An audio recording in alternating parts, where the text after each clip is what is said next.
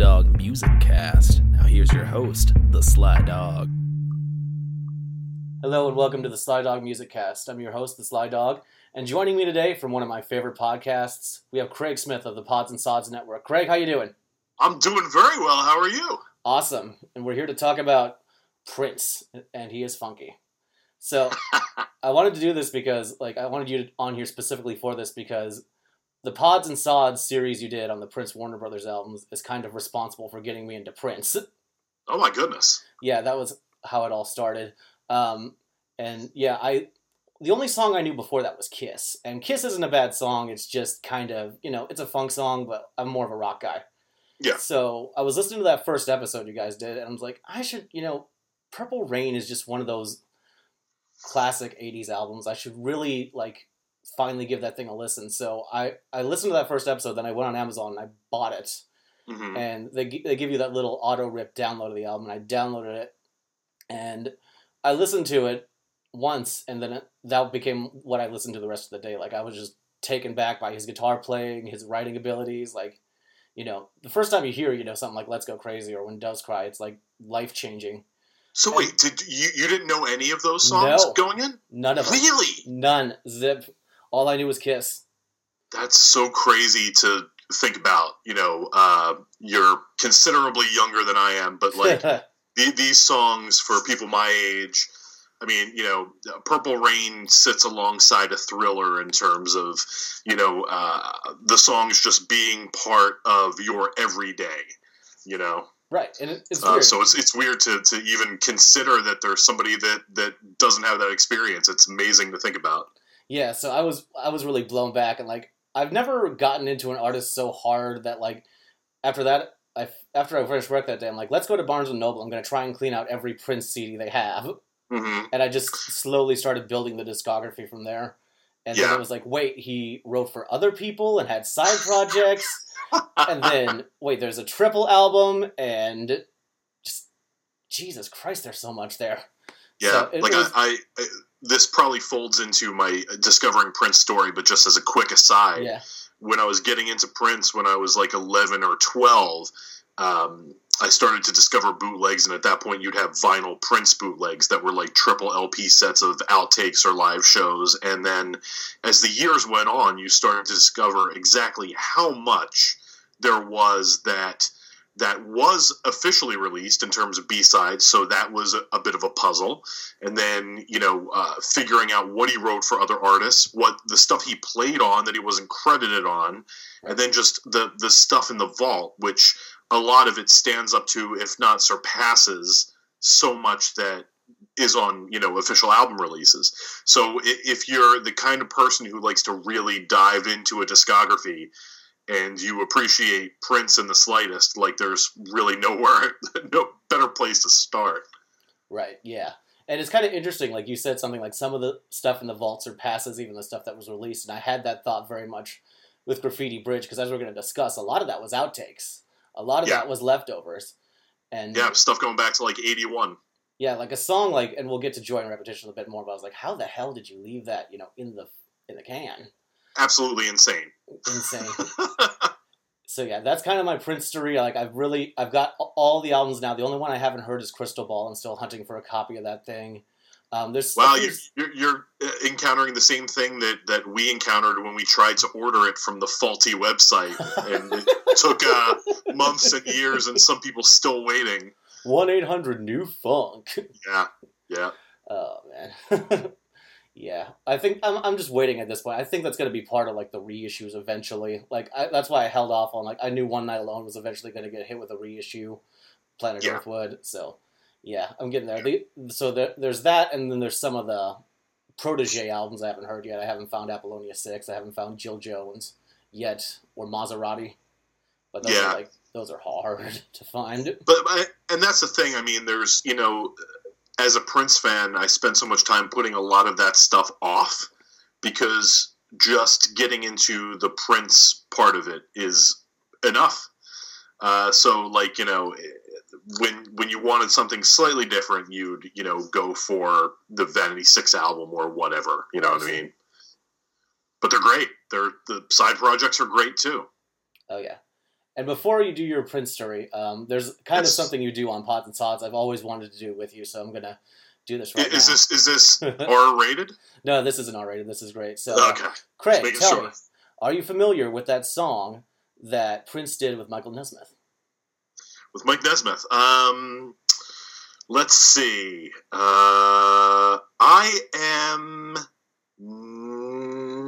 not. Nine times Computer Blue. Oh, damn. nicely done. yeah, I can appreciate. one of my favorite little pods and sods little segments you do. So yeah, tell me your Prince story. Um, well, uh, my Prince story starts at the 1999 album. 1999 and Little Red Corvette were MTV staples, but they were sort of on the periphery for me. I enjoyed them, but um, and I bought the 1999 album as a kid, so it was uh, probably around 10. oh my. Uh, but then it was, uh, you know, it just it was this kind of thing. It was this guy that was, you know, on MTV, one of the first black artists to really kind of bust through MTV, you know, alongside Michael Jackson and, and some others. Um, it- there started to be news that he was he's going to have a movie coming out, and it was like that's kind of weird, you know. It's this. It, at my age, it wasn't the kind of thing that I I thought a musician could kind of just go and do, and I I'll never forget that when when Doves Cry hit the radio, they not only at least the stations uh, near me, kind of like in the Philly suburbs, started to play When Doves Cry and the B side Seventeen Days, which is uh, also a work of genius. So I really, really, really got immersed because the, on the strength of those two songs, they were so great. And then I can't remember if I had bought the album by the time Let's Go Crazy was a single, but if I hadn't, that really decided it uh, because at that point it was just like, okay, this is this is major. Uh, so the Purple Rain album was a huge, huge part of my formative years. Um, and it, on the other side of it, it was the uh, you know this is the artist with some X-rated lyrics, and you can't listen to this around your parents, and a lot of you know that was you know in 1983 1984 that was that was appealing to 10 year olds like me. So uh you know you would have your older cousin like hipping you to what some of these lyrics meant and you're like wait what? What so uh and i just became a, a huge fan at that point. And uh my my tendency for collecting artists really started to grow around this time so i tried to get all of the singles and all of the albums and all the albums that had passed. And as time went on i never i never lost touch with prince. I thought he had ebbs and flows. Um, but i mean he had some greatness going you know further into his career. And um, yeah so it's a it's a catalog that's that's vast and rich and one that i covet. You know there's you know some th- there's stuff in there that's among the greatest music ever recorded as a guitar player uh, absolutely underrated until that rock and roll hall of fame clip came out of him playing guitar on while my guitar gently weeps Oh, and i think people started to really there were people at the time when that happened like i remember I, I can't. I guess it was on social media or or wherever it was. It was like I didn't even realize Prince played guitar, you know, because he was just you know he, he was he was a front man, you know, so much of the time. right. But but goddamn, when when he was on guitar, it was shit happened, you know. Oh man, he's explosive on the guitar, and that was also like a big revelation for me when I heard that Purple Rain album. You know, Kiss isn't exactly a song where he's burning up the fretboard. Yeah, But you hear right. Let's Go Crazy or you hear Computer Blue, you're like, holy shit!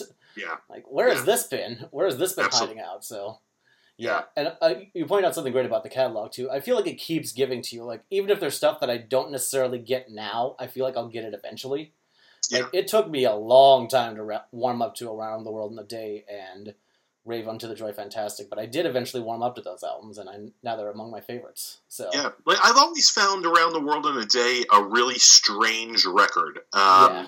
Just because the, it came so quickly after Purple Rain, it was such a, a turn, and um, like I was getting into the Beatles around that time, and so like the psychedelic video for Raspberry Beret really excited me. But then the album kind of it, it was just like this is just it's so different. Um, and that's something I didn't appreciate at the time, but learned to appreciate as years went on. Um, And when when you say in terms of the the amount of of stuff and you know how you you end up discovering it and giving it time, uh, there was a book. There are several right now. Uh, Mhm. the first one I have to mention is Duane Tudahl's uh, book on the Purple Rain sessions. Oh my god, yes. Absolutely amazing. But it was it was pre predated by a book called The Vault, which um, it, I think it was like a 700 page book on all of Prince's sessions, and Wow. it spared no expense for detail. There's also I I think it's Prince Vault online. Yep, Uh, that. which- Yeah, a huge discography um, with everything you could ever want to know. But the, the thing that's interesting about what you say is, I mean, you can take the puzzle of keep using the word puzzle. It's weird.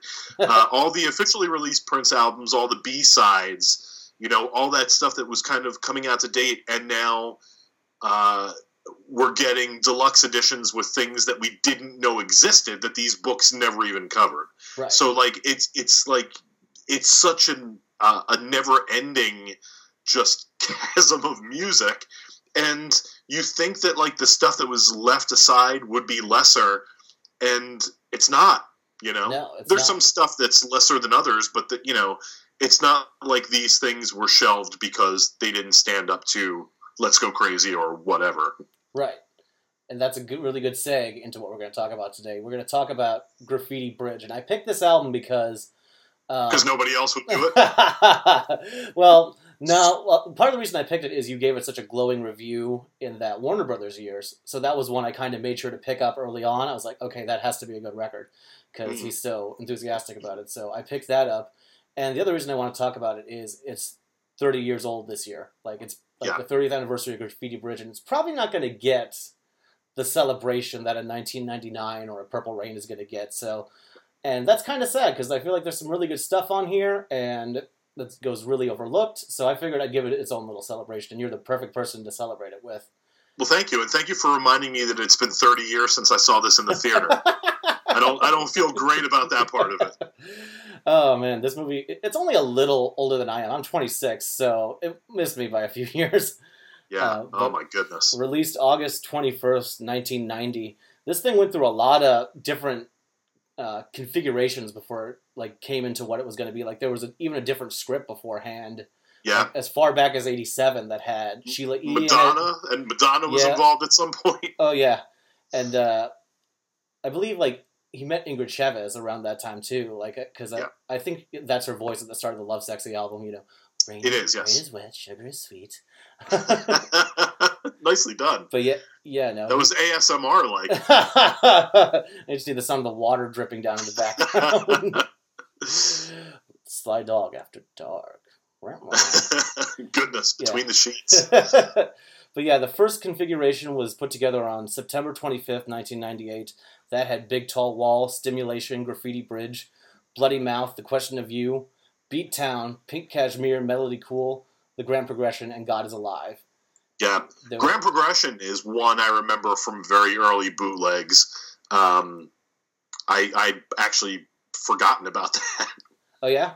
Which one was that Yeah. on? Because I've kind of been researching some of those bootlegs. Like I found out I- about Char- Charade is one yes. Charade. Charade was one I had on vinyl. Yeah. Uh, which is crazy to think about now. Uh, I believe that it was a CD, uh, a three CD set called Jewel Box. Oh, okay. But also, I mean, at, at this stage of the game, I'm sure you can find on somebody's blog somewhere there was.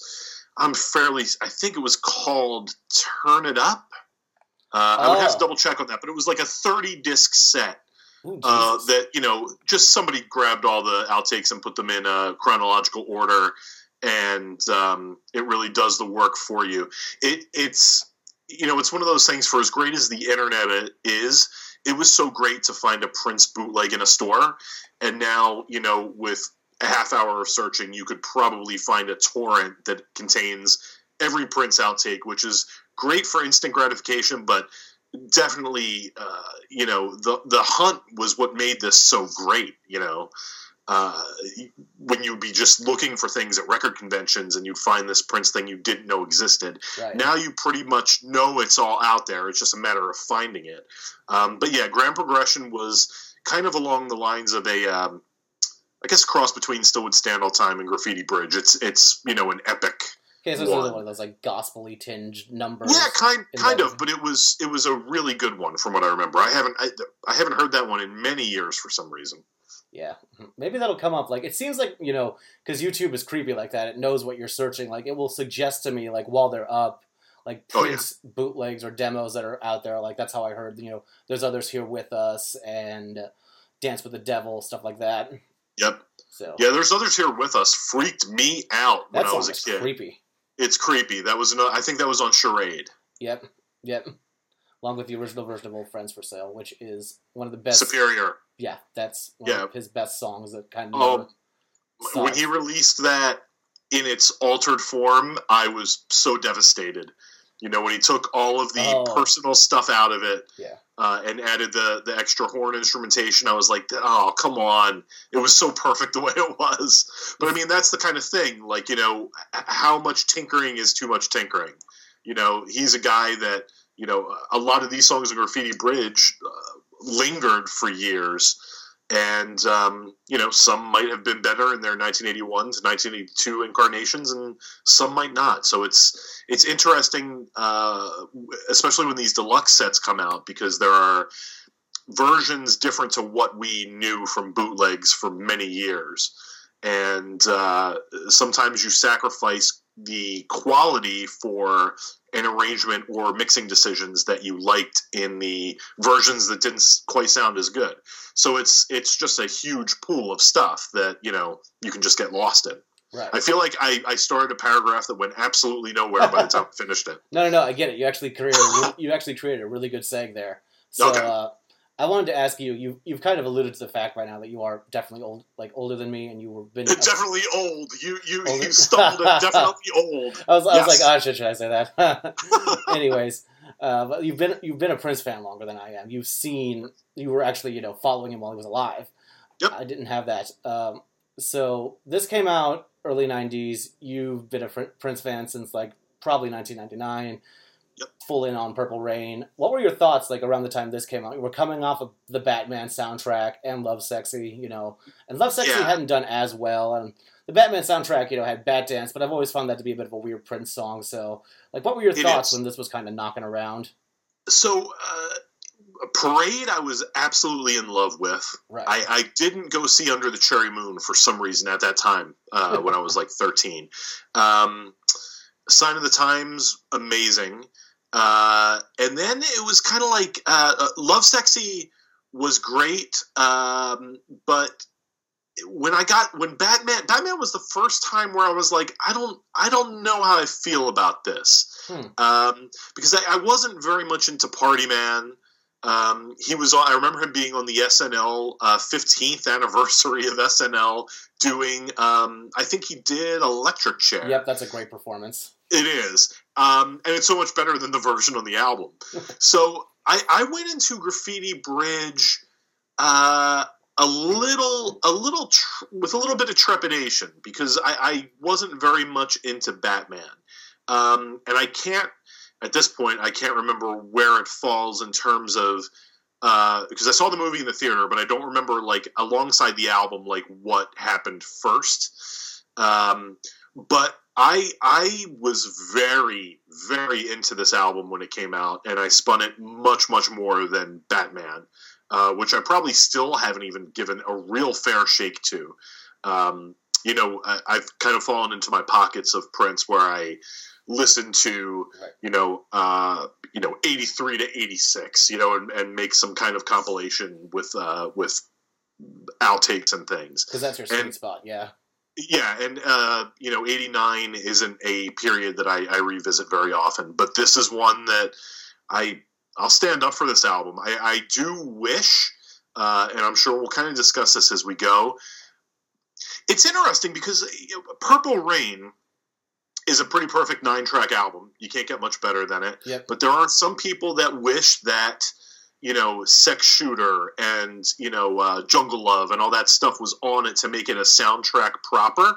I don't agree. Uh, and I think that the Graffiti Bridge album would be bettered with just the Prince tracks. Uh, I, I think as a soundtrack, it doesn't work for me as well as it being a slimmed down, like maybe one LP Prince album proper. Um, uh, because I, I I do think that the songs, even though he wrote most of them, the songs that aren't his are, are a bit less than Right, right. you know whereas and, and i don't know that i could say that about purple rain. Like the bird and jungle love are classics. I think sex shooter is an amazing song. Uh, so you know I, I think i think at this point it might have been just you know spread a little too thin in terms of you know making a double album and you know having uh, uh, all of the other artists be on there but hey it worked for tevin campbell That's true. Yeah, it worked out big time for him. S- certainly did It's interesting. I always like because I, I my perspective on this has always been kind of you know it's more like because it's interesting to me that this was released as a film in the theaters because like let, let, let's be honest it did not get the same reception as purple rain or even under the cherry moon really uh, and under the cherry moon didn't get a very good reception either. I actually like that movie a lot. Like that's I, that's my favorite of the three but that's another Yeah, podcast. it's another one I have to revisit. It's been it's been quite a long time since I've seen it. yeah I, I try to watch that one like at least once or twice a year.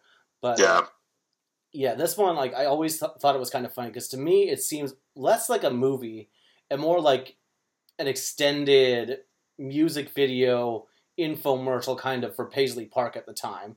Because you've got George Clinton, who would put out a record on Paisley Park, Melody, not Melody Cool, Mavis Staples, who would put out two records on Paisley Park, uh, The Time, who had Pandemonium, and then Tevin Campbell, I think, was just on Warner Brothers. I'm not sure he was on Paisley. yeah. I So- think he was Warner Brothers. Yeah, I wonder if this had would have been a bit better received had this just been, you know, like a long form music video type thing. Like it reminds me like there used to be like Cinderella did all those videos.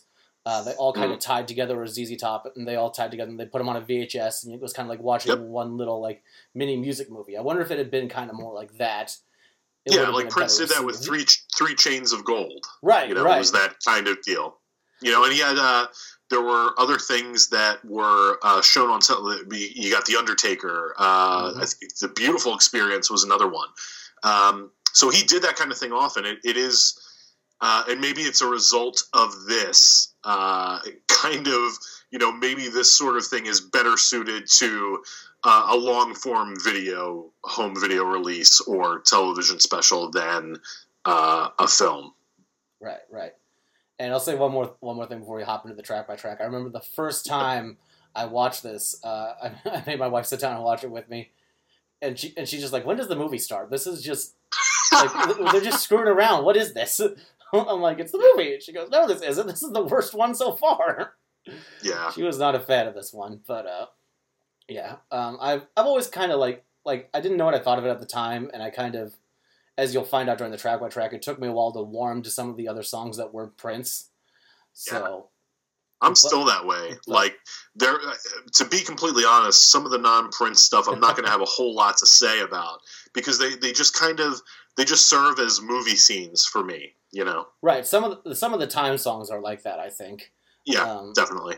but yeah, no, I, I eventually did kind of warm up to them. Like, at, like I do listen to the album as a whole now, but there are a few songs that on the, my digital version of the album on my iPod, I've left a few of them off just because I don't need them. Yeah, I, I totally did the same. Yeah. All right, let's let's jump right in. Can't stop this Woo. feeling I got. Um, this is a fun little uh, funkabilly tune. It's originally demoed for both 1999 and Parade, and on the film, it's just kind of this atmospheric in, at, atmospheric intro music. Um, I love this one. It's a great way to kick off the record. Um, it's missing the Dear Dad intro in the movie, uh, Yeah. this is a fun little song. You know, it's it makes you think you're in for a great Prince album, and you are. So, yeah, Yeah. I dig this one. Yeah, I do too. It's um, you know, in, in terms of an intro, I don't know that you could have picked a better one. It's it's you know just a great kind of uh, you know it's a bit of a chugger. Um, and uh, again, this is another one that started to creep out. The early version, which I uh, believe was recorded in 1982, Yep. um, was featured on. Uh, it, it it it was a. I'm pretty sure it was a vinyl bootleg. There was a vinyl bootleg I had called the Royal Jewels, and I'm I'm wondering if it was that one. Hmm. Uh, so it so you know that kind of elevated the song for me. It was like I might have even had it before Graffiti Bridge came out. So by the time Graffiti Bridge came out, I might have been like, "Whoa, this is that song that you know was on bootleg." At this point, it's all a blur. But um, yeah, it's so great, and I, I love that kind of like um, you know after the uh, after the verse, he's kind of got that you know uh, high vocal little hook that I won't attempt to do Yeah. here but uh, that's the one. Yeah. Um, but yeah, it's got you know, like you said, a little funkabilly guitars going through it. It's uh, it works really, really well as an opening track. oh yeah, oh yeah, and it was cool to get to hear the original on the 1999 box set this year. Yes, Yep. Uh, that was it's interesting. There's I think three songs on here that like have roots in 1999, so we'll touch on those, um, including the next one, New Power Generation. To me, this is the Let's Go Crazy of the movie. Like, it, oh, it's got the band performance, you know, everybody in Glam Slam going crazy. Um, this is kind of the beginning of uh, New Jack Prince, as I call it. Like New Jack Prince Yeah. kind of was graffiti bridge to, um, I'd say about the Love Symbol album, maybe come. Um, yeah, I, I would agree. I would agree. yeah, this song is just is just fun. It's him like kind of like introducing the new band. Um, it's like his call to arms, and to me, the song is kind of interesting in that like he made this big, great call to arms type song for his new band, and it just kind of it never really got a good single push. Like he only played it live once, and it just kind of was gone. You know, Yeah. after the movie, which is kind of sad because this is a great song. Yeah, it is. I remember seeing the video on MTV, and I was really, really psyched about it. And then it just bit nowhere. Like literally, we got to the point where like. You know, uh, the first single off a Prince album might do okay. The second single is going to tank. Uh, and it was like that with Lovesexy as well. Uh, I would say, you know, Glam Slam didn't get anywhere near Alphabet Street. And then, you know, uh, the same with Batman, like Party Man or Scandalous, none of them got the sort of, at least around here, the reception that Batdance did. So it was kind of like, you know, it, it, and it might have been that way with other artists as well, where the first single was huge and then, you know, people bought the album, so nobody bought the next single, you know? right. um, it's it's kind of a weird thing. But yeah, what a what a great track! It just um, you know the the vocal melody is great, the chorus so catchy, and yeah, uh, uh, pretty much announcing the new band as it would become to the world. Right. Another thing I love about this track is I love Rosie Gaines' voice interplaying with Prince a bit. Her doing Yeah. like you know the lay down your funky weapon, come join us on the floor part of the Mm. uh, pre-chorus. That's really cool, and it's kind of a shame we only got her for two records. Like she was a really good kind of I think vocal foil to Prince. Yeah, I agree. And do, uh, I don't know if you have or have heard uh, the New Power Generation single uh, started to do this thing that he I think he also did with uh, either Cream or Get Off or one of those, but like it would be the the New Power Generation was like kind of sampled throughout like a bunch of songs like the lubricated lady and uh, love left love right and it was just basically he would he for a little while he did this like half hour single based on the one song but it would have like these little movements but the song would kind of be the thread going through the whole thing um, it's really interesting was that when he was doing like I've heard about these? Are those the- the maxi singles? Is that what those were? yes Yep. Okay, I've heard a little bit about those. I've never heard any of them, but I know they exist because of Prince podcasts I listen to. yeah Like like, there there, there was there was one for cream and i believe one of the tracks on there was clocking the jizz uh, you know, those are the kind of things I listened to once when I got them, and I was like, okay, I, I get what you're doing, but these are not B sides proper. This is not erotic city level material, right, no. but it's kind of you know what he was going for at the time. He even made a, um, I think it was around the time of Get Off, he made a long form video for one of them, uh, or Sexy MF, maybe. I think it was Sexy MF. Oh, Uh, okay. yeah. Is, one that, of is that the one that brings like all together like Violet the Organ Grinder and stuff Yes, like yep, that? okay. yep, yep. That's the one. Gangster Glam. Gangster Glam, yeah. Yeah, yeah. I could be wrong with the with uh, mentioning Cream, but it was all around that time. Yeah. Uh, so yeah, I think that starts with this single. I didn't hear about Cream, but I know there was one. I know there was a scandalous sex suite. I know that. Yes, yes. The with uh, Kim Basinger. Oh wow, I, I've, I've never actually heard it. So she she they put her in the single somehow. She, yeah, it's there's a lot of spoken dialogue. oh man, Yeah, they were they were those were interesting times. Now that's the A- ASMR Prince single. You're not kidding. Oh man! Up next, we got the first song from the time. Release it. Uh, this was a leftover from Morris's scrap solo album, Corporate World. Mhm. Um, I'm still not the biggest fan of this one. Um, it feels like kind of like you said, it's just there for the movie. It's there to move the plot along, um, and it doesn't feel like a time song to me. To me, like the time were a funk band that could play, even though like they're not playing on their albums. Like when you hear them live, you'd get that same sound you got from the record. Mhm. Uh, whereas this just kind of feels like a throwaway early '90s hip hop song. So I'm not the biggest fan of this one. Yeah, I totally agree. And, uh, you know, when I think of that, I think of, you know, obviously the time has to do the lesser material in this movie so that they can be the uh, the bad versus the good of the kid. Um, so yeah, I, and I bought uh, Pandemonium at the time, and I, I, wasn't I wasn't really big on it. Um, yeah, I don't know, not too much to say about it. I mean, it's it's serviceable, it's fine. It's fun in the movie. It's fun in the movie. Yeah. The throwdown between the two. Yeah, and, uh, it, it is. It is kind of great how. Um, I mean, I, I guess we it might be a good time to talk about the acting in this film. Uh, some, some of the things that I forgave when I was uh, in a movie theater at the age of 17 Oh my God, I, I, I. So I saw it in the theater at the time. When it came out on home video, I probably watched it once, like uh, you know, rented it from the local video store, right. and maybe watched it when it came out on DVD. Though I don't remember if I did. Uh, so I've I haven't seen the movie a whole bunch, and when I watched it for this, it was the first time I'd seen it in a long, long time. and um, I'll tell you what, I when I was the age of seventeen and forty six, one of my biggest crushes was Jill Jones. But oh boy, the acting in the beginning of this movie. oh, yeah. Whoa. Yeah. I I was I was two minutes in and I was like, I don't remember it all being this bad. But having having said that, Morris and Jerome, if we can put aside such a horrible thing to say, if we can put aside how slightly misogynistic this film is, Yeah. which is which is slightly less misogynistic than Purple Rain, but at least the characters in this film have the right idea to maybe be uh, you know, try to overcome the misogyny Yeah. at, at times. No one's getting Uh, slapped, thank God. Yeah, nobody's getting slapped, but you know there's still some questionable stuff that I'm sure we'll discuss as we go on. Oh, yeah, there's having- something coming. Having said that, Morris and Jerome, brilliant, absolutely steal this film in their scenes. Oh, yeah. They're like the perfect Would you agree? I agree. They're the perfect Oh, comedic foil. yeah. They're great. Uh, whereas, you know, I noticed during, like, I made this little note when I was watching the movie during release that Jesse Johnson just looks so awkward during this song.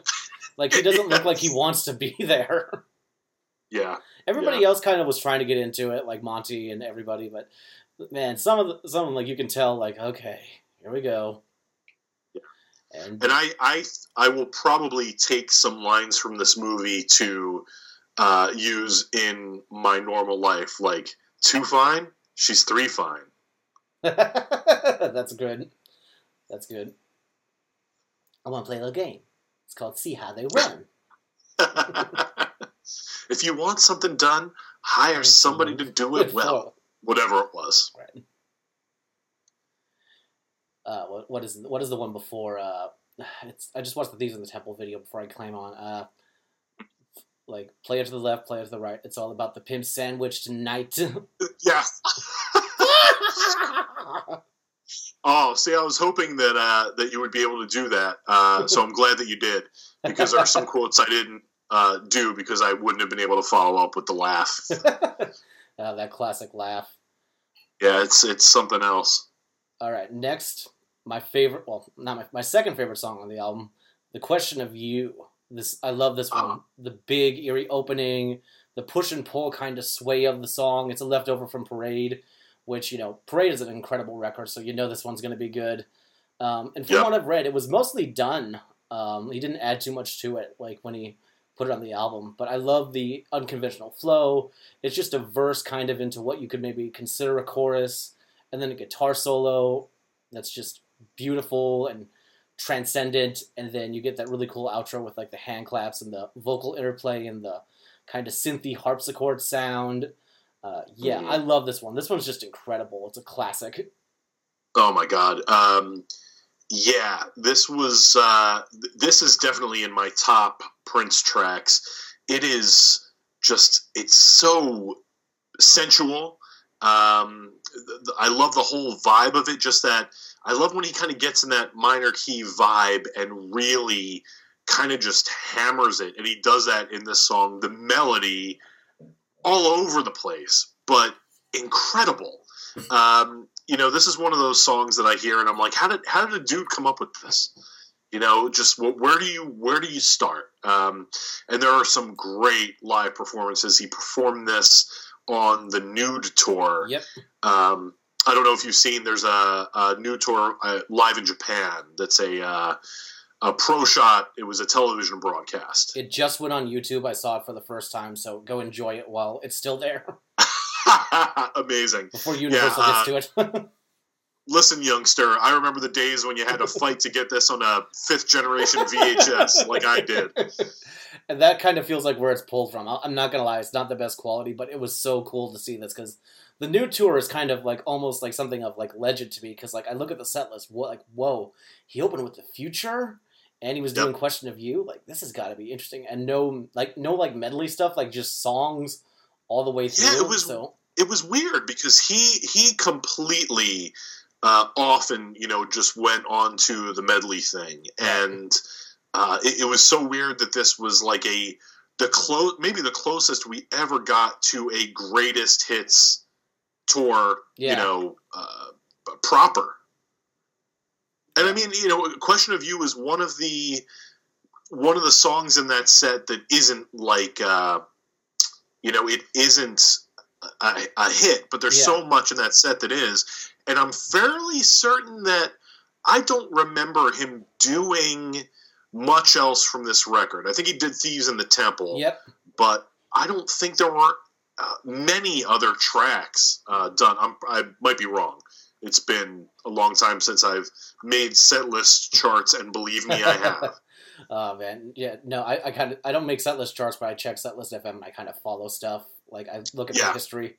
Um, there Yep. were more songs from this album in the set at the start of the tour. Um, he did some warm up dates in Minnesota, and Okay. he, he also did uh, New Power Generation and uh, Joy and Repetition at the warm up shows. But after that, they were dropped. Interesting. So yeah, that that's weird. Like he dropped two of like the best songs from the album from the set list. So, Yeah, but he kept Batdance. strange. He kept Yeah, right. for some Which is the reason. most awkward live track ever, yeah, and I don't, I don't know that he ever played it after the nude tour. Again, somebody would, you know, come out and correct this, but I know for sure uh, on any live show, and I collected many. Um, it was pretty much dropped from, I would say, the majority of live shows at the very least. it seems like this strange little like I kind of call this the weird middle era of Prince, the Yeah. Lovesexy Batman graffiti bridge era. Like it seems like kind of once we move into Diamonds and Pearls, like that didn't happen. That was a thing. Yeah. Like like Yeah, we we jump we jump from Sign of the Times right to Diamonds and Pearls essentially. yeah, It seems like that makes sense. but yeah. Well, you you you caught up quick for Oh, uh, listening to Purple Rain for the first time a scant few years ago. yeah. You're you're talking like an expert. I love it. No, I, w- I went hard. Like I went hard into this catalog. Like I was like this this is my stuff. Like this is Yeah. this is it. Um, and up next, another one of my favorites, Elephants and Flowers. This one was a slow burn for me. I didn't like this one when I first got the record. I remember, but it's really warmed up. I've it's something I play a lot now. It's a nice little gospel tinged rocker. Mhm. Um, it's just a fun little pretty song. It was originally on the very very first uh, configuration of Rave Un2 the Joy Fantastic, but it was Yeah. pulled and put on Graffiti Bridge. Just a fun little song. I love hit the kind of like gospel choir interplay with his voice, and I love the guitar. Like this is just a fun early '90s Prince song. Yeah, I agree. Um, it's it's got a cool groove to it, um, and the uh, the way that the chorus builds with all of the harmonies is great. Um, it's uh, I I think that it, it kind of I, it gets lost on this album amongst Yeah, especially a very big one that's coming, and you know the question of you preceding it. But I think it, it definitely deserves to be in the conversation of greatest Prince songs. I think that it's a, a wonderful song. Oh yeah, it's beautiful, and uh, I love the little hip hop bounce it has. It's got some scratching in it. It's got that kind of early Yep. '90s New Jack hip hop bounce with the guitar. So Here we go. here we go. Before someone came in and made the hip hop a little ridiculous. Uh, that's Well, another album away. I yeah. think Tony M is on Diamonds and Pearls. Yep. Jughead. Yep. I, that was a that was a period of time that I did not gel with very well. Yeah. yeah, that's an album I'm still kind of weird on. Like, like there's some stuff I love on there, but then there's Jughead Yeah. and It's it's it's one of the strangest Prince albums to me, and I never really made friends with it, even at the time. And I was into, you know, earlier hip hop. It was just, I think it was the mixture of that with the New Jack Swing and all that kind of stuff. That was just a, it was, it was kind of getting outside of my tastes. right. Um, you know, uh, I, I was more into the funk and rock elements of Prince and the weirder ballads. Uh, so it, it started to venture into territory that I, I wasn't quite into, and that, you know, that hung around a little bit right. in some of the years that followed. But um, yeah, do you listen to the Peach and Black podcast? Uh, I have started listening to them. Like they're one of the Prince podcasts I've been checking out lately.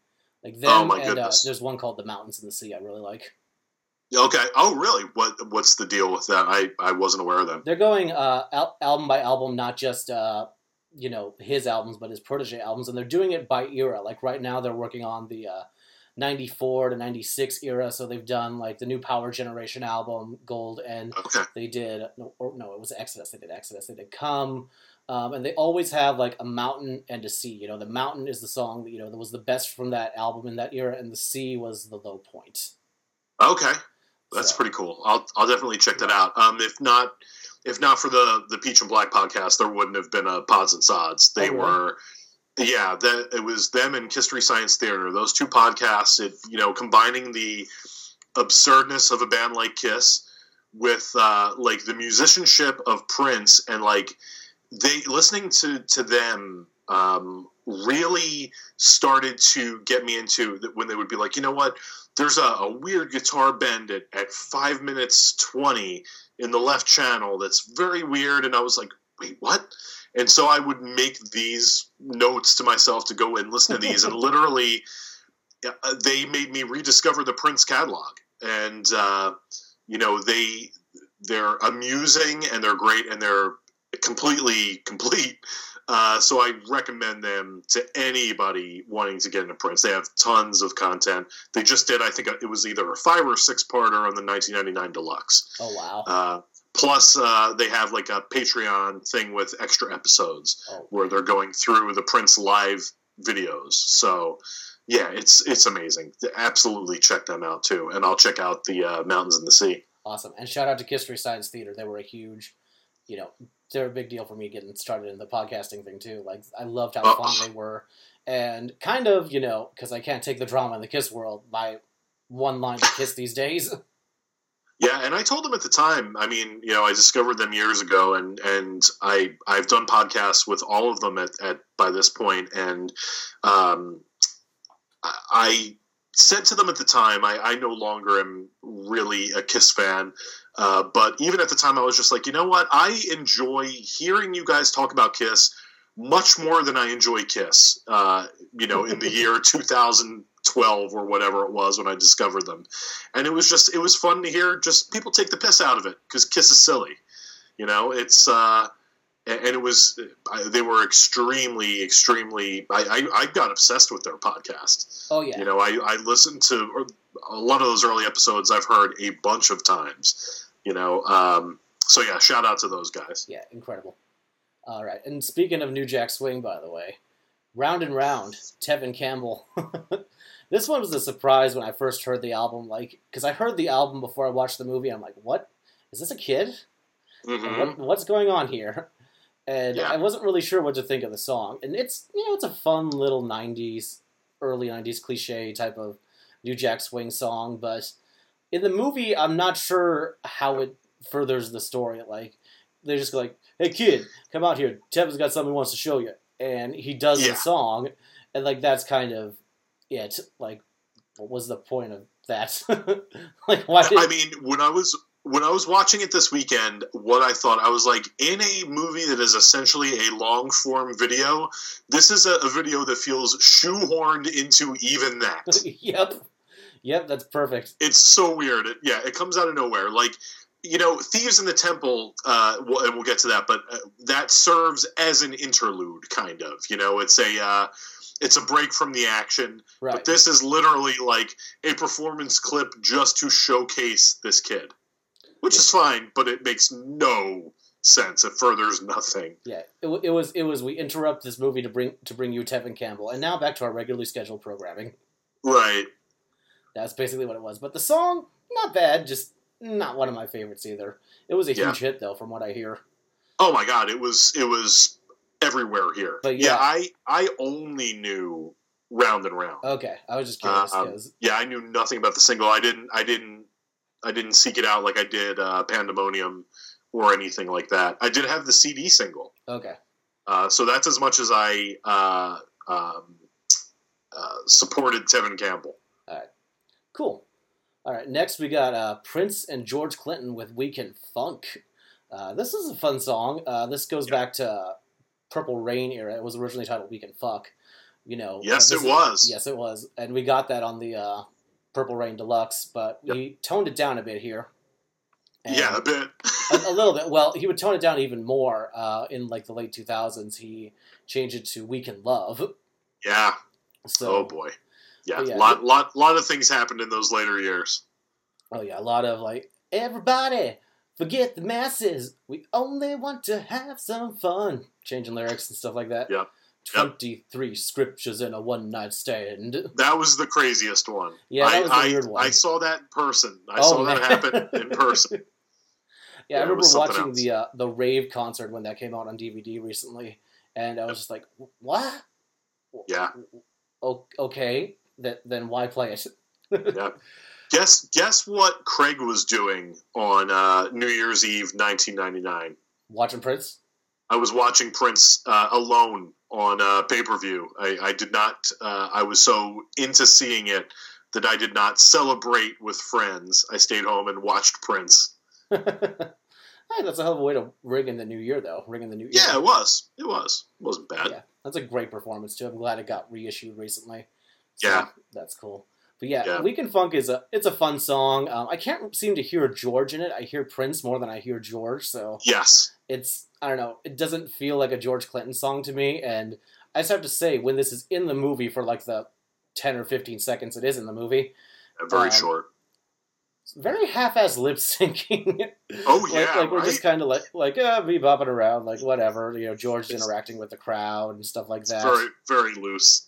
And I think I saw like I'm not sure. I haven't been able to find anything that proves it, but I think Eric Leeds is the saxophone player in his band in the movie. So yeah, Oh, in the movie. yeah, Yeah. it's it's cool to see. It's it's cool though. I, this one grew on me. Like this was kind of one going into this. I'm, I kind of thought I was going to pan a little more, but honestly, I it's kind of grown on me. I like this one now. So what do you think? Um, yeah, I mean, it's hard to discount a song with the the line "I'm testing fos- positive for the funk, and I'll gladly pee in anybody's cup." I didn't even Uh, catch that. Oh man. Um, Yeah. Um, Oh, that's so. great. Yeah, you know, it's another one of those that, um, you know, it kind of I like it, but again, it, it kind of feels feels lesser than, you know. yeah. Um, yeah, I don't, I don't know. especially when it's compared to what's coming next. Joy and repetition. This is one of the best Prince songs ever. Joy and repetition. Um, I, I'm fairly certain we did a. Um, it was a, a, literally a month before Prince passed. We did an episode on Pods and Sods with our top ten Prince deep cuts. Oh yeah, that was a great episode, by the way. Love that one. Thank you, Oh, thank yeah. you. It was great because of me, not because of my guest. uh, no, uh, but this was I. I'm fairly certain this was my number one. It. I I just remember. Maybe it's the hormones going through your body at the age of 17, but I remember seeing this in the theater. It's so it's such a sin that it really starts towards the end of the vocals Right. in the film. But I, I just thought that the entire sequence was so erotic and you know and but like lightly so but like you know just the combination of the music and the visual was like breathtaking in a way that you know porn usually is not you know? It was like right. it was like how can this not work for you if you're human? Um, so this was a favorite song right off the bat. I think that this is his masterpiece. Um, a 17 year old craig smith covered it on an album that he made when he was 17 um, and not well uh, it quotes Soul Psychodelicide which is a prince outtake and Yep. you can't uh, you, you can't hate on that um, if you listen to uh, the beginning of this on the record, you hear some of the same dialogue that you hear on Lovesexy Yep. because of the original. It was cross-faded from the track "The Ball," Yep. which became um, "I Know." Yep. I believe. Uh, so when right before Alphabet Street, you start to hear a little bit of the segue, and, and that overlaps between the two, which is fun. Um, there were, was also a version I had on a vinyl bootleg as a kid that had a totally clean introduction. So, um, so yeah, it was cool when this ended up coming out on this album. But this is this is a masterpiece. Vocally, it. I mean, in terms of chords, the song goes nowhere Yeah. it is a trance and an awesome one. The vocals are incredible. The guitar solo, absolutely amazing. I think that this is this is in the upper echelon of Prince. Oh yeah, and it, it peaks really high too with that note at the end, like you said with his vocals. They Oh build, yeah, and they build that that last time he sings joy and repetition. It's just like out of the stratosphere. Oh man, right. It's very hypnotic. Like I love the the lyrics paint a picture. I feel like I can put myself in the club he's singing about in the song. Mm-hmm. Like it's kind of empty and low and smoky and kind of dreary but dreamy at the same time. So yeah, I love Yeah. this one. It's good at painting a visual in your head, and it's one of the best Absolutely. songs on the album. Yeah, that that's the what I was trying to say in my very long and convoluted way. It it absolutely does just give you a visual image of, and, and he was good at at soundscaping that way. Oh yeah, he was good at making you feel a certain way. Like what we talked about earlier, like others here with us. You know, that's a song on headphones. Like even if I don't have the best quality version of it, like some of the noises are just like is like is that right behind me? Like just, Oh yeah, and his screams. Yeah. Oh Jesus Christ, it's creepy as fuck. Um, it is. but man, great song. One of the highlights of the album, if not the highlights. Um, and it's for me. I think the reason I kind of like glossed over Weekend Funk so many times is because I was looking forward to getting to this song. So Yeah, I, I'm sure that that this that uh, that song got skipped for me many, many, many times before I finally just burned a CD that was just the Prince stuff. Ah, okay. yeah, I, I, I can't blame you. Like that would be a hell of an album, by the way. Like you said, kind of doing like what Purple Rain did, and you had the albums around it. I feel like that would have been a bit more interesting, but who knows? Um, next up, we got uh, "Love Machine" by The Time, which I say in quotations because this is another solo track from uh, Corporate World. Um, Yeah, but I dig this one. It's a fun little new Jack banger. Um, some cool sax on there, and uh, yeah, just not much to say about this one, but it's a fun song. It's kind of the song Yeah, used to same- seduce Aurora in the movie. same for me. I think it's uh, Candy Dulfer on the sax on Yep. this. Um, who uh, I saw play with him on the Lovesexy tour. Uh, so she ended up, you know, uh, working on and off with him for years. Um, yeah, it's it's you know, again, I put it in the same pocket as the the other time stuff. Not bad, but give me more of the Prince stuff. Right. And up Yeah. next, uh, I'm gonna I'm gonna quote uh, your original Warner Brothers episode to you. Up next Uh oh. about Tick Tick Bang Bang. Um, to quote you, um, this is the kind of song Paul Stanley has wet dreams about writing. and it really is. It really is. Tick Yeah. tick bang bang you. Uh, I love this one. It's fun. It's a bit of a retooled song from the controversy era, but it's just a classic Prince sex song. I love the sequence in the movie performing in the street, like with the, the little bit of pyro, and you know, Yeah. he rips his shirt open. He's got the heart on his chest and says "Beat me." Yeah. Yeah, it's just fun. I love that one. Love this song. And that's one hell of a bodysuit he's wearing. right. Crazy. Uh, Okay. Um, Tick Tick Bang. Um, I was was it uh was it Brian Jacobs that was on that episode? yep, it was Brian Jacobs. Okay, because I was going back and forth with him this morning, and I told him, you know, I'm recording a, a Graffiti Bridge episode with you today, and he's like, I've never warmed to that album really, and Tick Tick Bang is just something like that's just embarrassing, and I was like, yeah, I don't know what kind of embarrassing where you're getting this definition because I love Tick Tick Bang. Uh, I yeah. I mean, I mean, this is the closest that this movie has to a darling Nikki. Yeah, this know? is this is it. But I, I love it. I think it's great. I mean, it's silly, but uh, come on, we all listened to Kiss for many years. yeah, that's true. Um, and I, I'm curious. Like, I hope when they finally get around to doing controversy, like, I want to hear the original of this because I want to see where the skeleton of the song started because it's very much built around a drum sample uh, uh, from a Jimi Hendrix I can't remember if this circulated or not. I, yes, yes. Yeah. Um, I can't remember if the if this circulated on boot or not. Uh, I want to say it did. I feel like I remember hearing the early version of this. Maybe I can find it somewhere on, on in the in the depths of YouTube. Yeah, I'll, I'll look it up in my archives. Something tells me I might need to uh, hook you up with some stuff that I've collected over the years. that would be incredible. um, up next, we got for me the best time song on the in in the whole album in the whole movie. We got "Shake." Um, it's another corporate world leftover, but man, this song it's just fun. It's kind of dancey. It kind of has that classic time vibe to it that I was looking for. Um, Yeah. It's the perfect song for Morris to be singing. I love the little keyboard stabs in it, and like this little groove it has going on. It's just a fun song, and Yeah, Yeah, this I is love this this one. is definitely the best. This is definitely the best of the time stuff for sure. Oh yeah. Performed in '91 at the Rio show, actually, right before Diamonds and Pearls came out, which I watched this morning. So I thought that was a little interesting note. Oh, interesting. Yeah. Uh, yeah, and this was a single, um, which I, I believe was the only uh, single aside from Round and Round to be released from the album that was not Prince, if I remember correctly. There's one other one. Oh, is Oh, crap. It did not come by yet. I, I recall that now.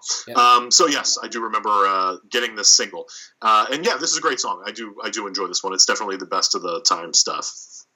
Yep, and it's a great lead into uh, Thieves of the Temple. This is like a top 15, if not top 10, favorite Prince song.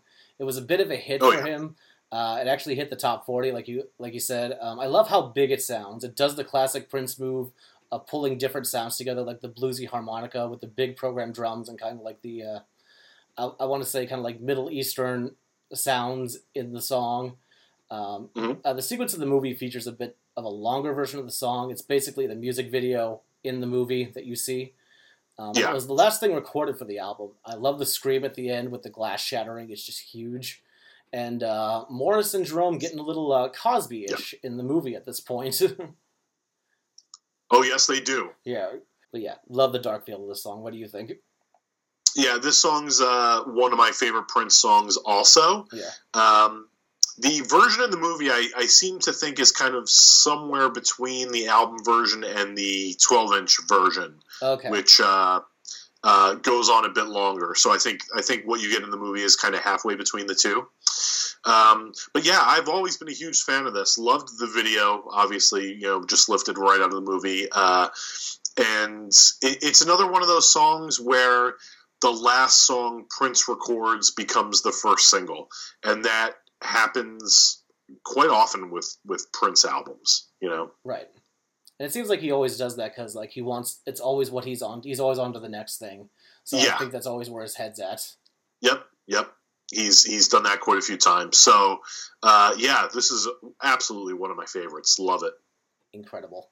Uh, the latest fashion with the time and Prince. Uh, this is a fun little funk jam.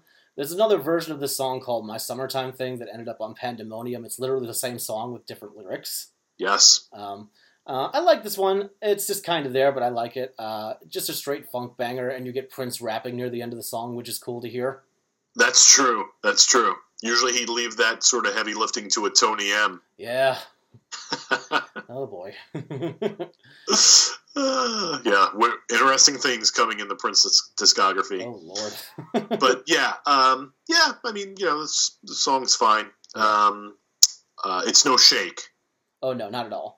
Definitely Right. not. And uh, I think my favorite, uh, like I guess you could say, protege song on this album, even though it's fine, kind of fine to call Mavis Staples a protege, is Yeah, Melody Cool.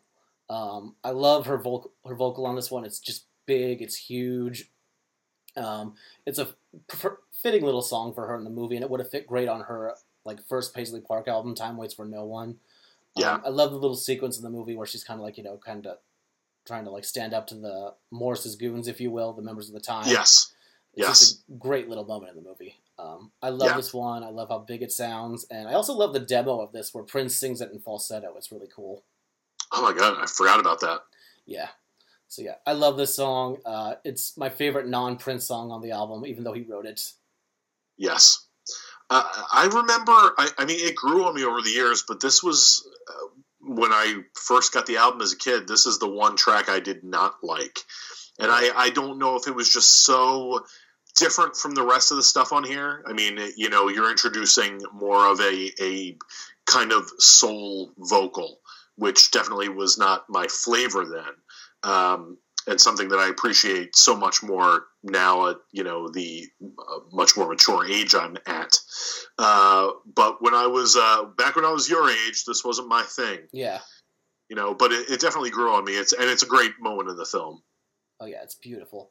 And Yeah. Mavis Staples would kind of be in the Prince world for a bit longer after this too. She did another album called uh, The Voice, which Yes. I've yet to hear, but I just recently scored a copy on eBay, so I'll be giving it a spin soon. Uh, Yeah, Melody Melody Cool is on The Voice. Oh, nice, nice. Yeah. I know it's supposed to be a little remixed uh, on there. It is. Yep. Yep. So yeah. Uh, but next we get uh, another beautiful Prince song. This one is goddamn gorgeous. Still would stand all time. Masterpiece. Absolutely a masterpiece. This could have been on Lovesexy. It has that same kind of vibe that album has. Um, it's a song that the kid uses to win the battle in the movie. Um, and there's a great kind of sequence where he's riding his motorcycle out to Graffiti Bridge. Yeah. And he's thinking about ending it all, but he hears Aurora's voice and he doesn't. And I don't know, it's just a beautiful part in the movie. yeah. I love this song. I didn't like it at first, honestly. This was Really? one I would, yeah, this is one I would skip for a while. There are certain Prince songs that had to grow on me. Like this one had to grow on me. DMSR had to grow on me. you yeah. know, but now like those are my favorite songs. So yeah, I love this one. Like you said, masterpiece all the way through. Yeah.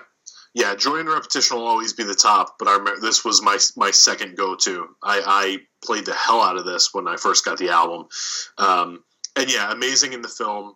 Although th- things get incredibly dramatic very quickly Oh yeah. in the film, um, you know. So Aura gets hit by a car, and then the next thing you see, literally, the kid's got a gun in his hand. It's Yep. it's it's it is a very jarring juxtaposition. Um, but uh, I'm not above saying that I, I shed some tears in the movie theater during this movie. Oh yeah, it's it's it's a it's still a heartrending scene. Like even if it's you know Yeah. really, really quickly. Plus you can kind of like I know there's a part in the movie where he's like writing a letter to his dad, and Yeah. he's he's like, should I carry on or should I take the easy way out like you did? And it shows the gun in the drawer. Right. So he was definitely Yeah, had, the the character had a struggle. Yeah, and I had forgotten exactly how much this was an unofficial Purple Rain sequel, which is probably the first place it goes wrong. We probably should have mentioned that right at the top. yeah.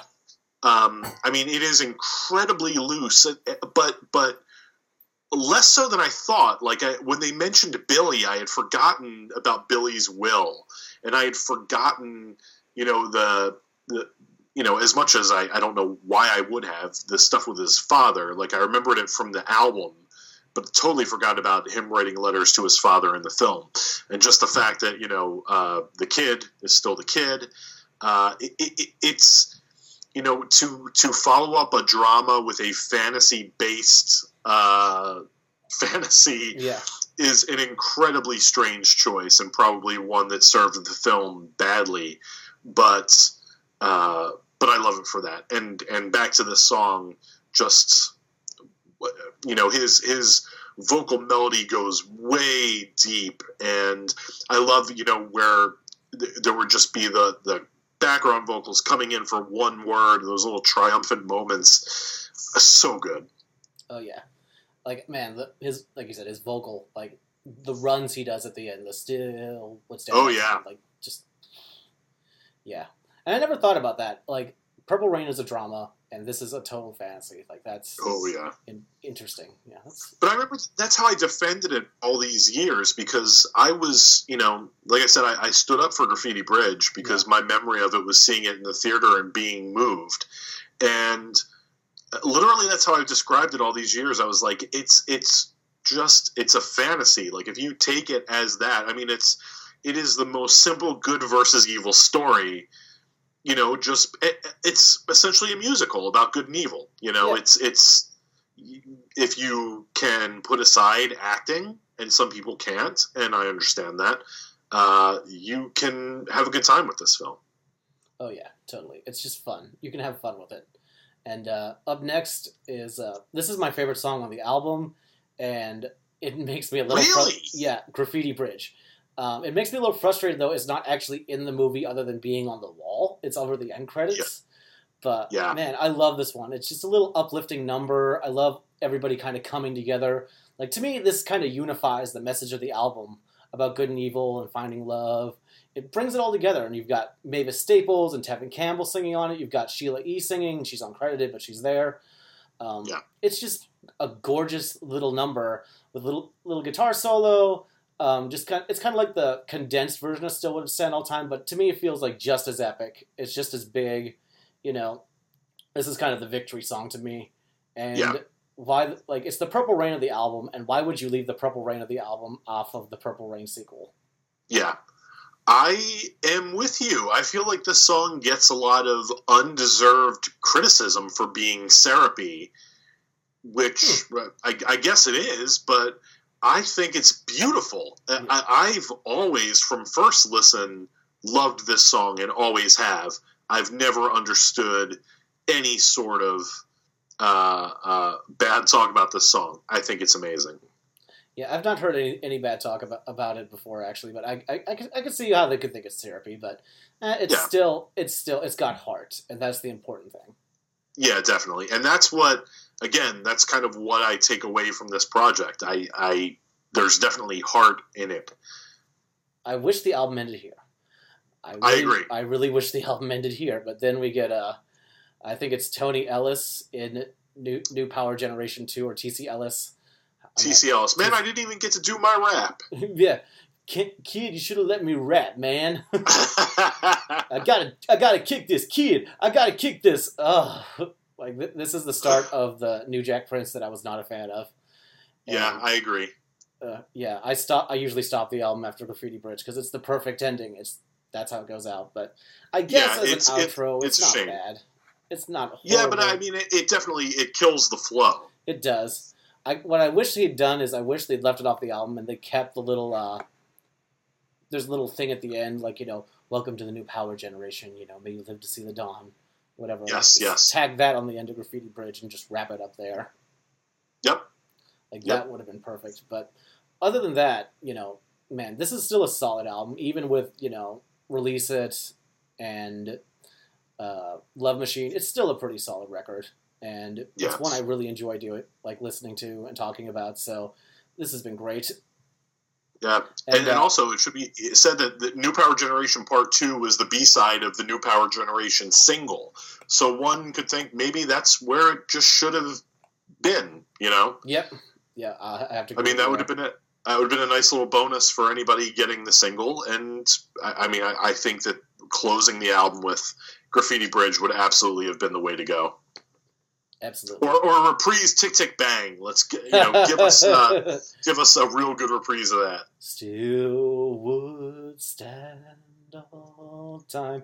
Bang, bang, all over you. Because Uh, you, get- you can't forget Prince's roots. oh yeah, totally. You can't. You He's can't got to remind you who he is. fuck the taste out of your mouth. Yeah, soft and Yeah. wet. My goodness. oh man, uh, I have a few more notes about the movie. Um, Okay. Blondie, by the time, was played while they're in the limo on the way to the club. Uh, Yes. Jerk Out is played before the Prince versus the Time battle. Uh, the, I love the little hangman scene where like he's in bed with Aurora and they're just playing hangman together. I thought that was Yeah. kind of cute.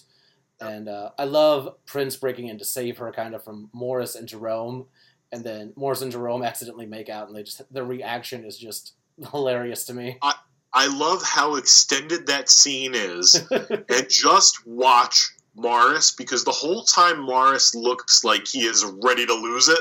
yeah, Uh, so it's so great because he's he's acting it so well, but you can tell he's on the verge of just completely laughing, uh, and I love that scene. I think that scene is absolutely wonderful.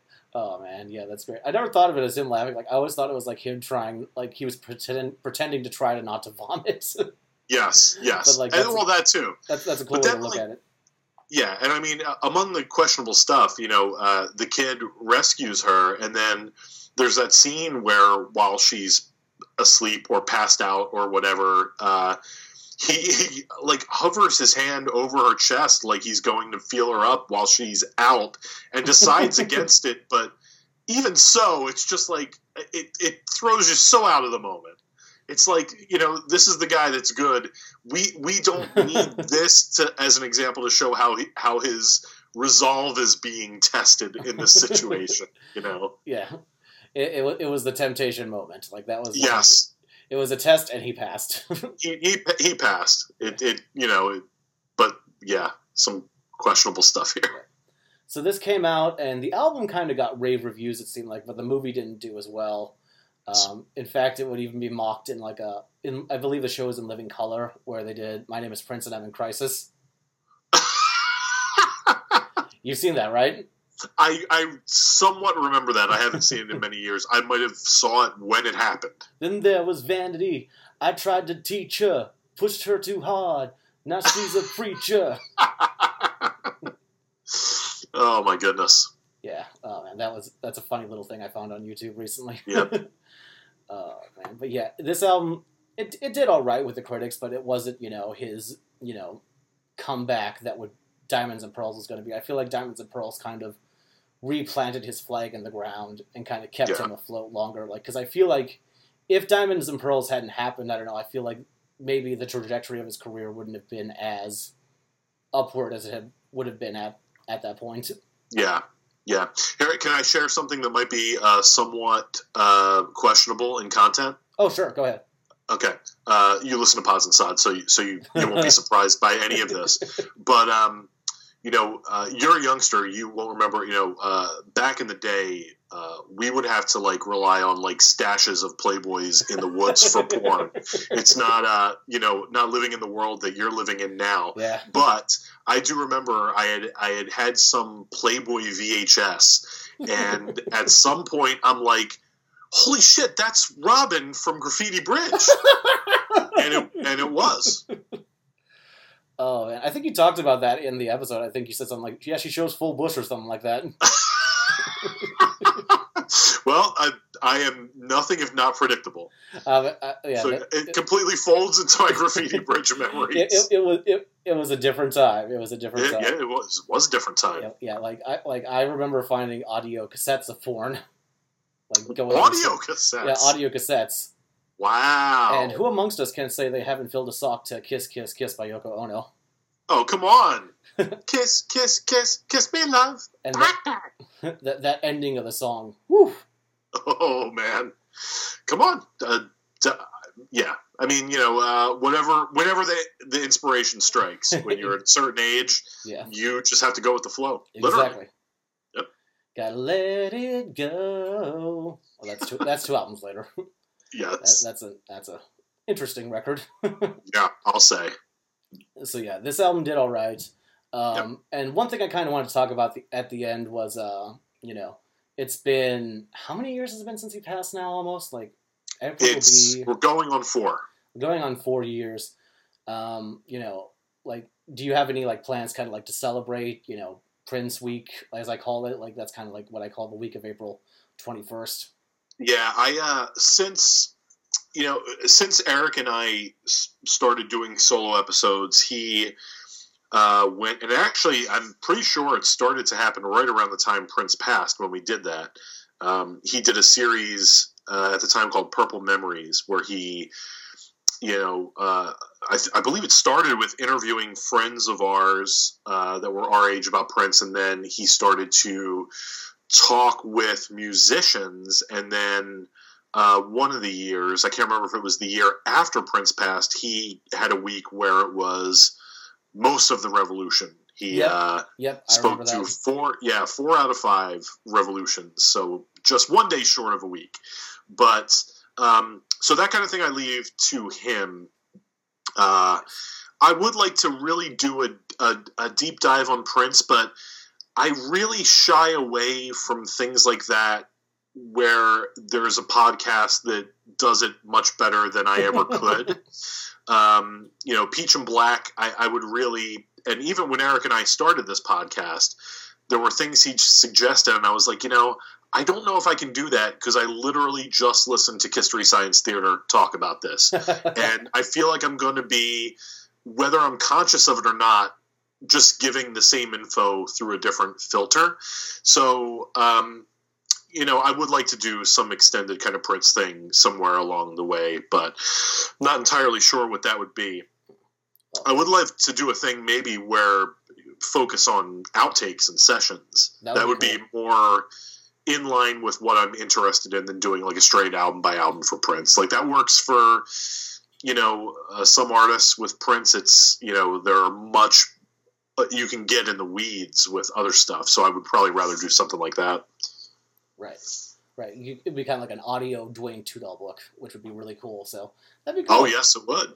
Yeah. And also, um, uh, I do want to say one of the things that I thought of while I was watching Graffiti Bridge uh, back in December. I went to Paisley Park for the first time. I was I was going to ask you about that too. Go right ahead. Yeah, uh, so it was just mind blowing to me that you know eighty percent of this film, I was like, I was in the room where this was filmed. Like uh, most of that was shot on the soundstage at Paisley Park, Yep. and uh, so yeah, that kind of thing is mind blowing. And even like that rave concert, that was that was shot there. Uh, there are so many Prince things that happened in that building. So I, I would really just urge anyone, regardless of your level of fandom, try to go out there and see it at some point. Oh yeah. It's it's definitely worth it. We did the the ultimate package, and it's a little pricey, but I it was it was absolutely worth it. Just such an emotional experience. Yeah. I plan to. And there's graffiti bridge room. Oh, nice, nice. Yep. Yeah, I plan to do that in September. I plan to make the journey out there, so Yeah. it'll be fun. Uh, yeah. Uh, my plans this year, I'm going to put up this episode. It's going to be great. And also, um, I got to attend. Have you heard about the Prince Grammy salute that's going to happen? I've heard about it. Yes. Yeah, I got, I got to go to the taping, and it was incredible. And I highly recommend you watch it when it airs because it was just Yes. breathtaking. Like Mavis Staples singing "Purple Rain" with the Revolution. Like Oh my God. just- it was insane. Gary Clark Jr. does a great version of the Cross. Um, sadly, Susanna Hoffs' performance got a little botched by sound problems. So Oh no! What did she do? she did uh, "Manic Monday" with Chris Martin and Coldplay. Oh wow! Cool. Yeah, they did it kind of as like a slow piano arrangement. Yeah. But, uh, yeah, that was marred by sound problems. I thought they'd redo it, but they didn't. They just moved on to the next one in the set. So Interesting. Yeah, Yeah. 'cause they redid a few performances there. okay. Yeah. Tribute stuff can be hit or miss, Yeah. uh, as we both well know. Yeah. But uh, yeah, I'm glad to hear that that's that that's good. I would. I I feel incredibly remiss in not having seen the Revolution when they came around. Uh, I would love to to see them if they come back again. Yeah, I hope to catch them too. Never got to see them, but I did get to see the time uh, a couple years ago, and that was great. Although I guess I, I did get to see the Revolution at the taping, so that kind of counts. But I Yeah, want, yeah. To, I want to see like a full show from the Revolution. But yeah, Yeah. I saw I saw the time, and that was that was a lot of fun. That was a great show. Oh, that's great. I would love to see them too. I, I'm incredibly sad that you never got a chance to see Prince. Yeah, that's the, that's one thing that kind of bums me out. Like it took him dying and someone doing a tribute to him to actually get me to listen to him. Yeah. Like that was what kind of bothers me. Like I missed all of this great, all these great performances. He played in L.A. a lot, and that's kind of you know I'm in the so- Southern California area, so I could have probably seen him if Yeah. he would have still been kicking around. But you Yeah. know, I mean, there there were some interesting years, like in the uh, in the 2004 ish era when he launched the NPG Music Club online. He was starting to give songs out for subscribers. So like every month there would be a download, Right. and there would be like a, an hour long called an audio show, A H D I O, and that was um, it was a combination of Prince music and music by people he admired or worked with, and some other stuff, and then um, like they'd give you four or five files that were completely unreleased songs. So that was incredible, and that's where the One Night Alone uh, came from. It was Nice. originally part of the subscription. So yeah, those were great, great times. Um, you could get concert tickets through there. I ended up with a front row seat through the NPG Music Club to see Prince on Musicology. It was Oh, mind blowing. So, um, I mean, literally, I know I've told this story a million times, but I can't not when I'm talking about Prince. Yeah. And for at least a, a portion of that Purple Rain solo was performed right in front of my face, and that's a memory that you just you can't erase. Like that's, you know, to see Prince is one thing. To see him play the Purple Rain solo, transcendent. Wow. You know. Just curious, how many times did you actually get to see him live? Because you know that's a, always saw him th- three. I saw him um, twice on the Jam of the Year tour, which was '97. It was around the time of Emancipation, yep. Uh, and they were both theater shows. And then the show in 2004 was at uh, our arena in Philly.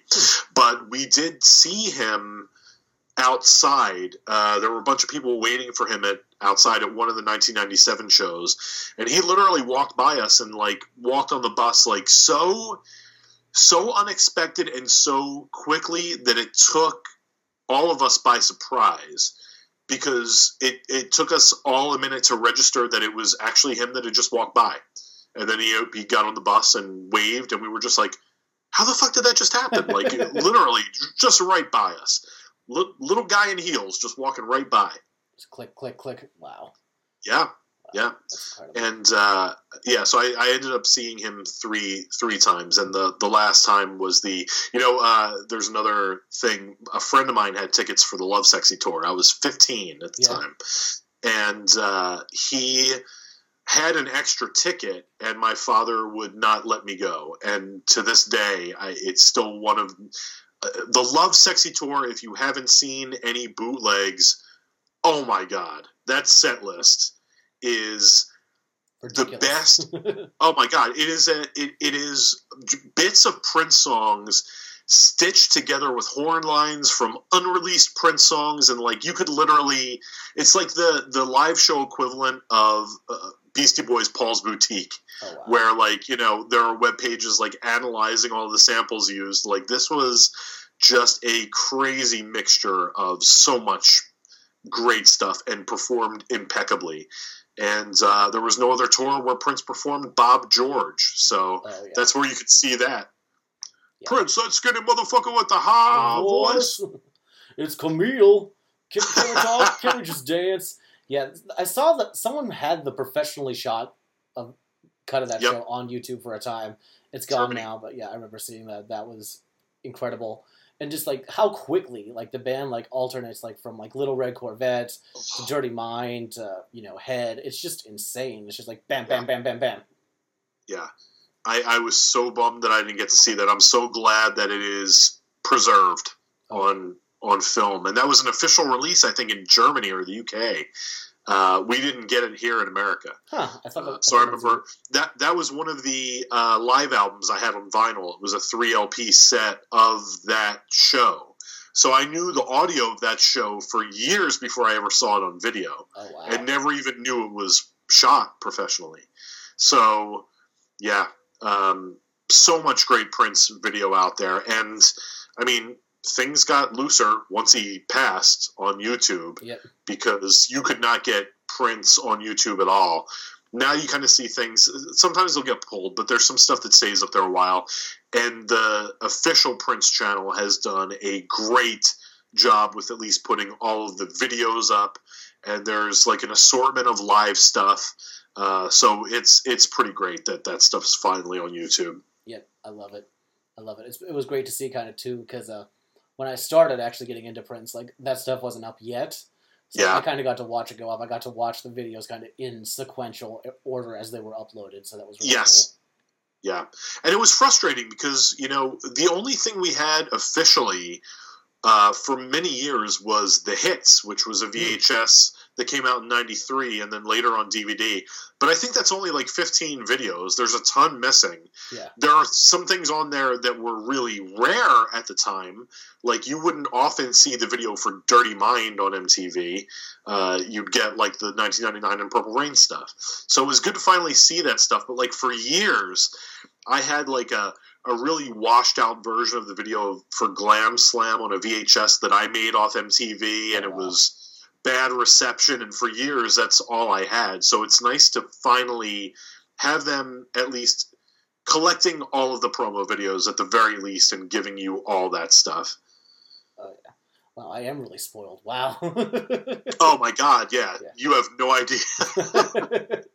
Man, I can't ima- imagine like like that would be, be the only time you get to see that video. I can just go pull that up when I want. That's insane. Yeah, like I still think that I probably have. Uh, there was a a video a Prince video collection that I bought on VHS that compiled some of that stuff, but the quality was so horrific. Like that, uh, there was that live video of um, "I Would Die for You" and "Baby I'm a Star." Mhm.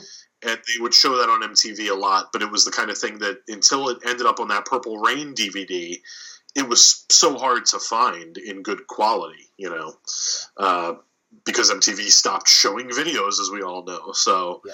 you know, you didn't get to see that stuff anymore. So, like the first kind of uh, the first example of us getting these things were literally on the DVDs for Purple Rain, Under the Cherry Moon, and Graffiti Bridge, because all of those included all of the videos from those records, which was at the time amazing. It was amazing to have girls and boys, because again, that's a video MTV didn't show a lot. They showed it sometimes, Yeah. but it wasn't. You know, you didn't see that as often as Kiss. You know, Wow. Well, Craig, this has been a lot of fun. Thank you for coming on and, do, and talking about Prince with me. This was great. Uh, Thank It's you. cool to have, you know, I'm gonna ha- also gonna have Eric on uh, pretty soon too. We're gonna talk about Survivor, so I'll have both of the Pods and Sods hosts on my podcast, which I think is awesome. oh, So thank you for doing this, and hopefully we can do this again. Maybe the other one thing I was thinking about talking with you about was I wanted to find something Monkees related because that's the other thing I got into kind of through Pods and Sods. But you've pretty much covered that subject very, very well.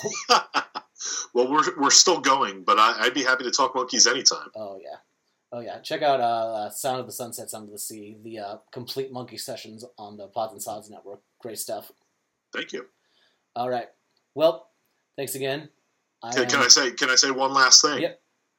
There will be peace for those who love Pod a lot. there we go.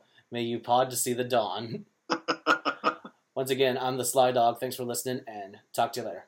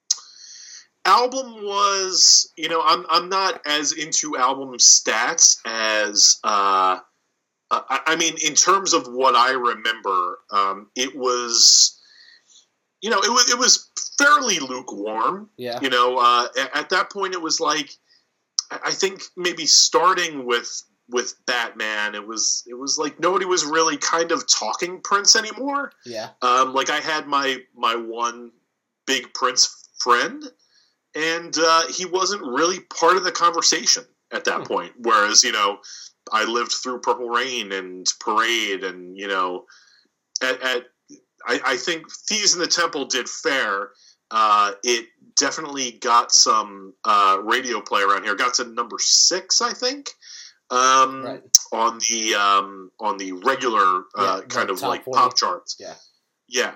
So, uh, but the album, I I don't uh, I- don't remember it being. I remember it getting some negative reviews. Yeah. I also remember it might have been the first interview Prince did. I think it was for Rolling Stone um, around this time. So he, I think he was starting to um, make himself available to journalists again, um, at least more so than he had for the the couple of years prior. So it was just like a weird kind of tu- turning point, and like the movie presented to me, at least when I saw it in the theater, of a like a new kind of more gentle, not as X-rated Prince. You know, Yeah. there's still some uh, questionable stuff in this movie, where it kind of teeters on being adult, but is not quite there. The movie kind of veers more into fantasy, and I thought that was uh, I thought that was a good look on Prince. You there? This movie was panned. I kind of liked. Yeah, you there? Yeah. uh, You dropped out for a second. Hello. You dropped out for a second. Oh, sorry. Yeah. What, what was the? Uh, you, you were you were talking about the movie being kind of a fantasy. Okay. So uh, to me, it was like this is a safe Prince, and at that point, I was I was kind of into that. I was like, yeah, I I dig the Prince that isn't shoving sex down your throat and is you know uh, being stalked by an angel who's convincing everybody to pick good instead of evil. Like I got into that. Uh, so that's kind of where I was coming from with this. But I remember the critics mm, from what I remember, I, I don't think this was incredibly well regarded. Right. Al- although that could also be the movie kind of casting a shadow on it. That was a re- that was really that was a really good response. That was cool. I was kind of more going for how the Tevin Campbell record did because like it seemed like the Protege records at Oh! the time didn't do what they had done in the past. Like I went off on that tear for nothing. Yeah, no, it was, a, Um, it was a really cool tear though. Like that, I- that's staying in. That's not going to get it out. That's a Cut, brilliant cut, cut it tear. out, and put it somewhere else. Make it sound uh, make it sound organic. Thank you for listening to the Sly Dog Music Cast. If you want to know what's going on, follow me on Twitter at Sly Dog Music Cast or Facebook at Sly Dog Music Cast. Thanks again for listening. Peace, love, and music.